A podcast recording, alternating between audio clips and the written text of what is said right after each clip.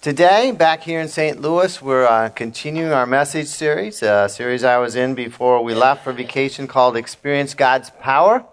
And in this series, we're studying biblical miracles. There's hundreds of miracles in the Bible, but we've just selected some. I've selected some for us to study in this series. And our purpose is to, uh, to understand what God's Word says about how He's worked in a miraculous way in the past so that we can see God work miracles in and through our lives today. We believe God is the same yesterday, today, and forever.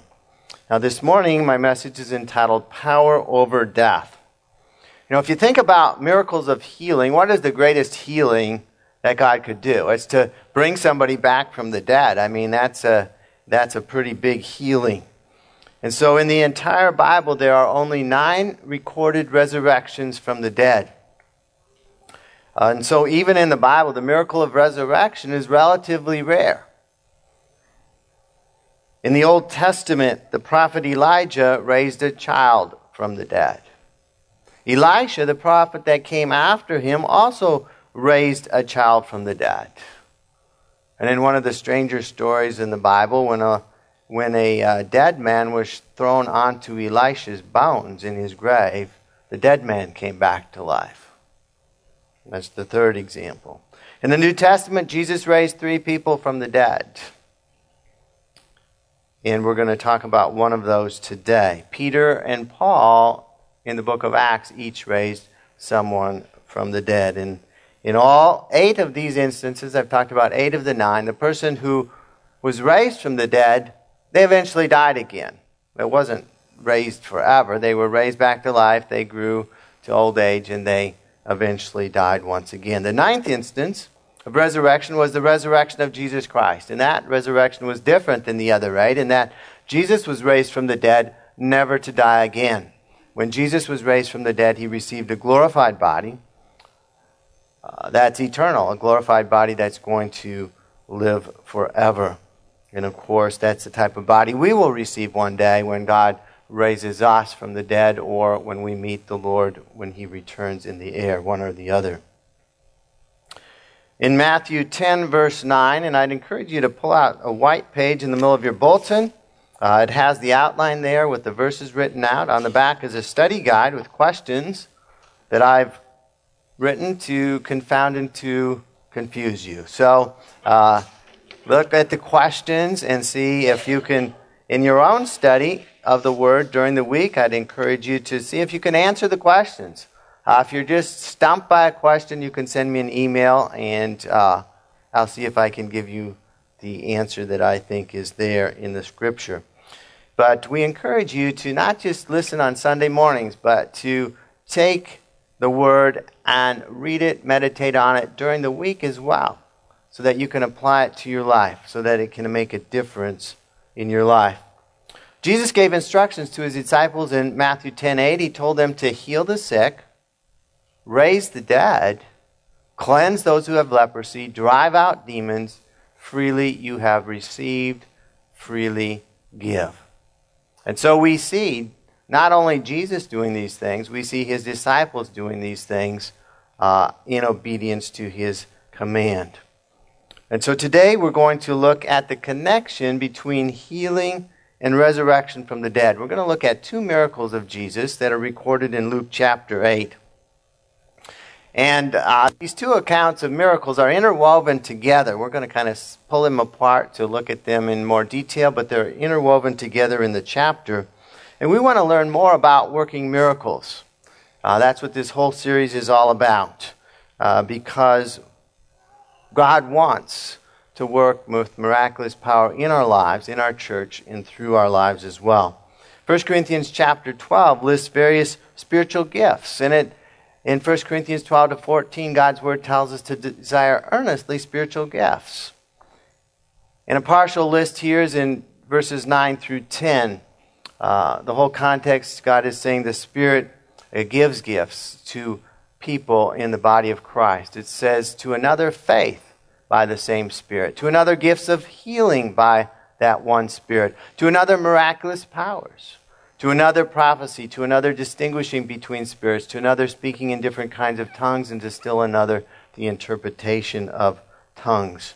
And so the two gifts in this list that are pertinent to our study today are the gift of healing or gifts of healing and the gifts of miraculous powers.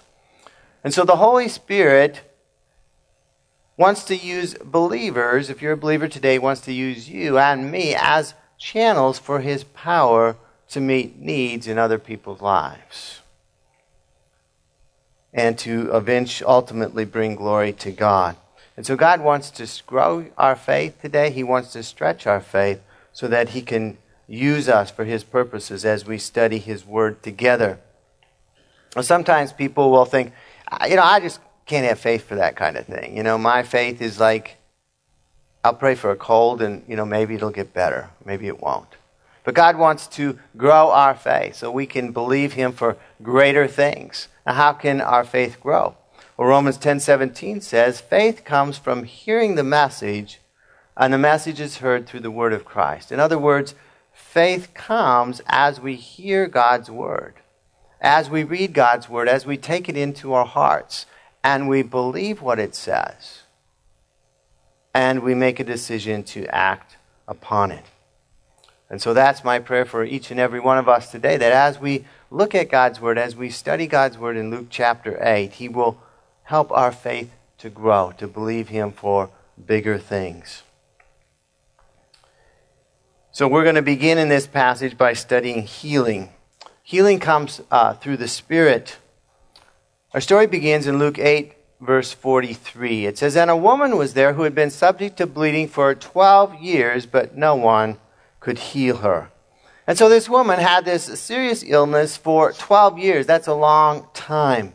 And it was a bleeding illness. And this type of illness had made her religiously unclean by the Old Testament law. That means that she was a social outcast. She was unclean, uh, just like the lepers were. And nobody could touch them because if somebody touched an unclean person, they would become unclean and have to go through some purification ritual. She was not able to attend the temple worship because she was unclean. No doctors at the time were able to heal her illness. Says no one could heal her. She'd obviously tried. She'd been to the doctors and they, they didn't know what to do. And yet somehow she'd heard of Jesus' ministry. She heard that Jesus had been healing people, and so she came to see him. And we're going to see that touch is often involved in healing. Our story continues in verse 44. This woman, it says, she came up behind him, behind Jesus, and touched the edge of his cloak. And immediately her bleeding stopped. Who touched me? Jesus asked. When they all denied it, Peter said, Master, the people are crowding and pressing against you. But Jesus said, Someone touched me. I know that power has gone out from me.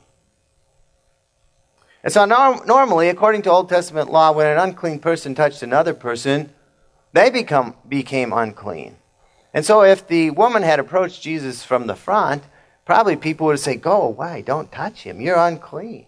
This is not for you. And so she kind of crept up behind, pressed through the crowd that was crushing around Jesus, this large crowd, and reached out and touched the hem of his garment. And as she did, she felt in her body she was immediately healed. The bleeding had stopped instantly. Now, even though the crowd was pressing against Jesus in the front, the sides, and the back, people were touching him physically all around.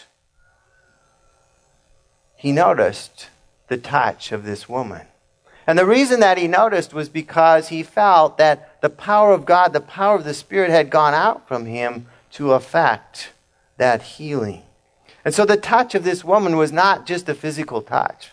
All kinds of people were touching Jesus. The touch of this woman was a touch of faith.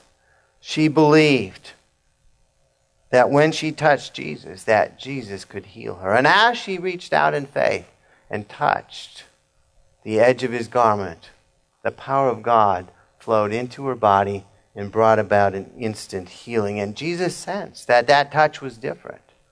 And he wanted to speak to this woman. He inquired about her.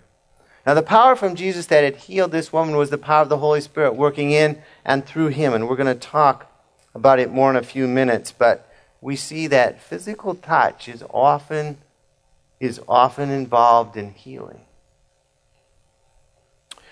Next, faith is required for healing.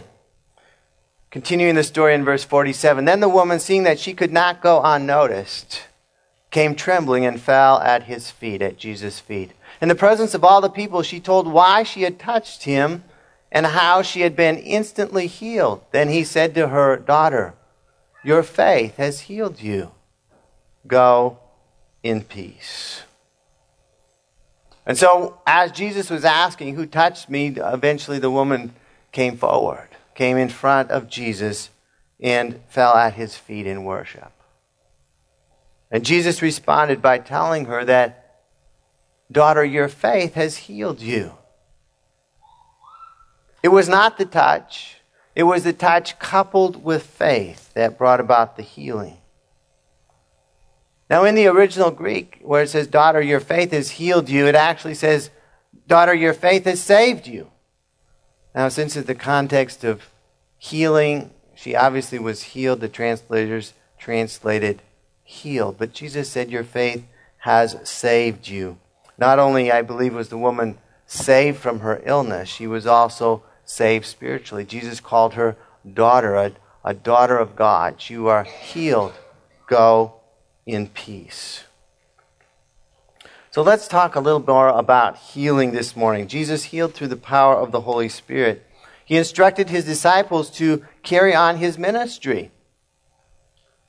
We already read in Matthew 10 Jesus' instruction to his disciples to heal the sick, to raise the dead, to cast out demons, to preach the gospel. The things that Jesus did, his disciples were to carry on as well. They did it during his ministry, and they continued on in the book of Acts. And so, Jesus' followers, if you're a follower of Jesus today, Jesus' command is the same to us to carry on the ministry of Jesus. Not only teaching the truth of the gospel, but showing the power of the gospel through this Holy Spirit. Now, quite commonly in healing, the person who is being used by the Spirit of God to bring about the healing will lay hands on the ill person. Now, why do we do this? Well, first of all, as we read through all the examples of Jesus healing people in the Gospels, Jesus often laid his hands on people. Now, in the case of the story today, Jesus didn't lay his hand on the woman, the woman laid her hand on Jesus. Uh, but the net result was the same. There was a physical contact between the two. Secondly, there are numerous examples of Jesus' disciples doing the same thing that Jesus did. They laid their hands on the sick as they prayed for them to bring about the healing. And finally, there are clear instructions in James chapter 5. We don't have time to look at it, but it says that those who are sick in the church should call the elders, the leaders in the church, to pray for them and anoint them with oil. Now, obviously, when you anoint somebody with oil, you touch them, you put your hands upon them. Anointing with oil is a symbol of the Holy Spirit, but it's also involving the touch of faith. Now, can God heal somebody from a distance without a physical touch? Yes, obviously He can. I mean, God can do anything, and we have some examples of people being healed by Jesus that did not involve his physical touch. But in the majority of cases of healing, there is a touch of the healer with the sick person. It has something to do, I don't pretend to understand it fully, it has something to do with the transmittal of spiritual power from one through one person as a channel to the other person. And that's why we encourage you to come forward for prayer at the end of the service. A lot of people say, Well, I put my prayer request on the city. I recorded it uh, on a Connect card, and people are praying. What more do I need? Well, that's true. We are praying for you if you're sick, if you have an illness. But if you do it that way, nobody is laying hands upon you. Nobody is touching you. You're not following the scriptural pattern. And so we encourage you to, if you're sick, to come forward for prayer at the end of the service, and those that are praying will lay their hands upon you and pray for you in that way. The Holy Spirit gives the gift of healing through a person with faith. person being prayed for has faith. That person acts as a channel of the power of God to you through prayer. So not only does healing come through the Spirit, but resurrection comes through the Spirit. Now we're going to look, we've looked at the account of healing in Luke chapter 8. Now we're going to look at Jesus raising somebody from the dead. And we're beginning at the, a little earlier in verse 40. And then we're going to skip the healing part that we've already talked about. Verse 40. Now, when Jesus returned, a crowd welcomed him, for they were all expecting him. Then a man named Jairus, a synagogue leader, came and fell at Jesus' feet, pleading with him to come to his house because his only daughter, a girl of about 12, was dying. As Jesus was on his way, the crowds almost crushed him. And then the next verses are the story of the healing of the woman with the bleeding issue that we've already talked about. And so Jesus here is met by a distraught father. He has a daughter. She's only 12 years old. She's seriously ill. Her father knows that she's dying. Great crowds are surrounding Jesus, but this man comes through and makes his way to Jesus and asks him to come. This is an urgent request. I mean, if she's dying, if Jesus doesn't come quickly, she's going to be dead. And yet, Jesus takes the time to minister to this woman, talk to this woman with this bleeding issue, and doesn't immediately respond to the Father's request. And so, Jesus is going to teach the Father that faith overcomes fear. Verse 49 While Jesus was still speaking, speaking to this woman, someone away from the house uh, someone came from the house of Jairus, the synagogue leader. Your daughter is dead, he said. Don't bother the teacher anymore. Hearing this, Jesus said to Jairus, Don't be afraid. Just believe, and she will be healed. And so Jairus had come to Jesus. He believed that Jesus could heal. That's why he came. His daughter was dying. And so he came in faith that Jesus would do something about it, that he'd come to his house. But now Jairus' hopes were crushed. Jesus had delayed coming, and his daughter was now dead. The messenger had come and said she's already dead. He says, Don't bother to teach her anymore. Obviously, the messenger's not this hopeless now. Of course, you know, if she was just sick, Jesus could heal her. She's dead. Nobody can do anything when somebody's dead. I mean, that was the messenger's opinion. And yet, Jesus said to the Father, Don't be afraid. Just believe, and she will be healed. You see, fear and faith are polar opposites. You, you can't be afraid and have faith. And you can't have faith and be afraid. Jairus was tempted to be afraid. What was he afraid of? I'm never going to see my daughter again. This is it. She's dead. 12 years and now gone. Her life cut short. And Jesus said, Don't be afraid.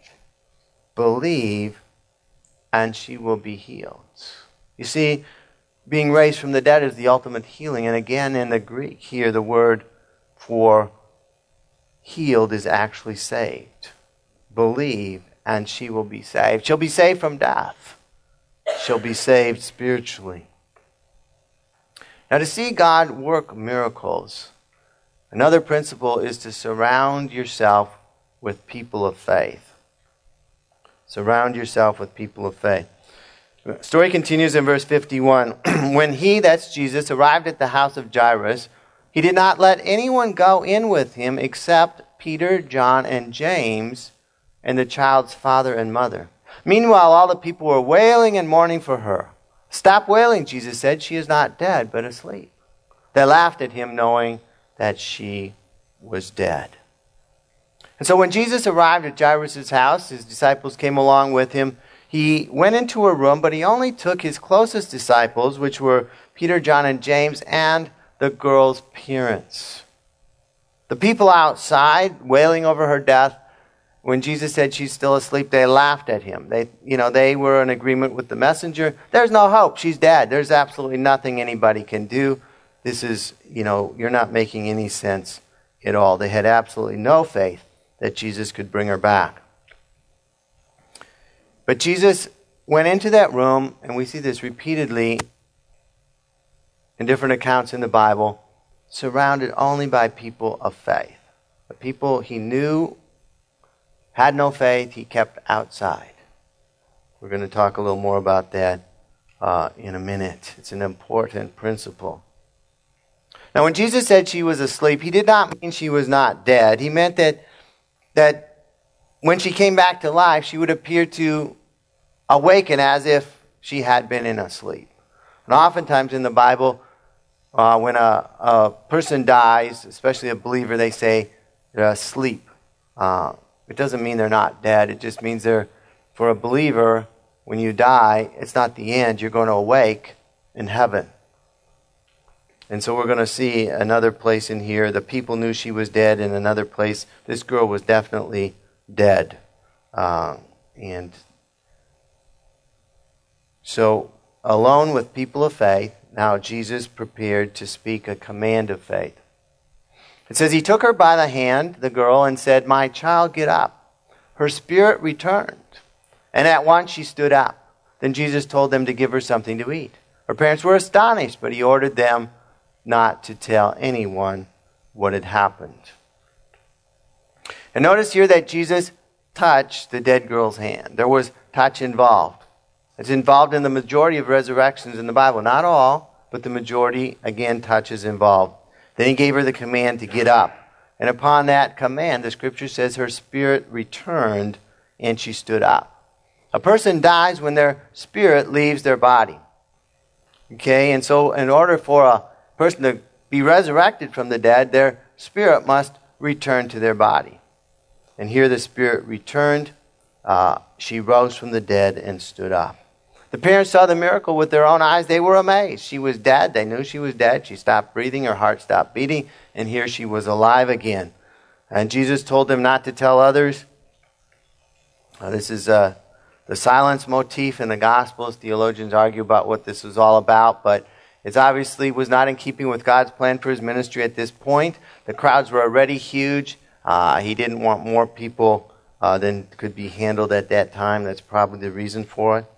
And so we see here in this resurrection from the dead the ultimate healing. We see the importance of faith in the Father. Jesus told the Father to believe. And in the element of touch again. Now, can the Holy Spirit still raise people from the dead today? Well, if you believe that God is alive, can he do anything? Yeah, the obvious answer is yes. He can still raise people from the dead today. Does he still raise people from the dead today? That's another question, is it not? But again, we must believe that he does. He gave his disciples a command to raise the dead, along with healing the sick. And so, uh, let's talk about an example. We talked about it last year on January 19th, 2015.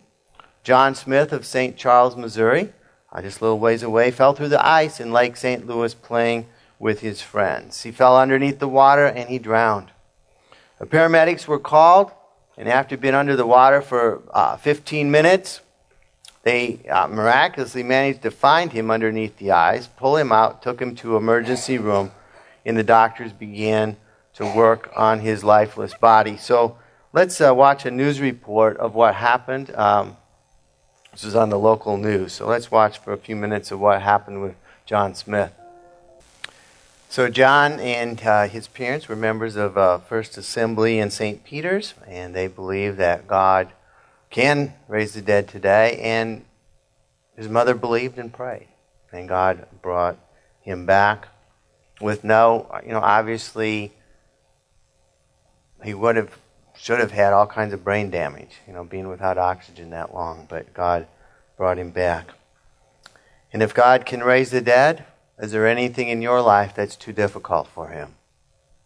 God can do absolutely anything. You may have circumstances or situations in your life where it feels like all hope is gone, as if there is nothing that can be done. It might be a dream you've had for your life. It might be a relationship.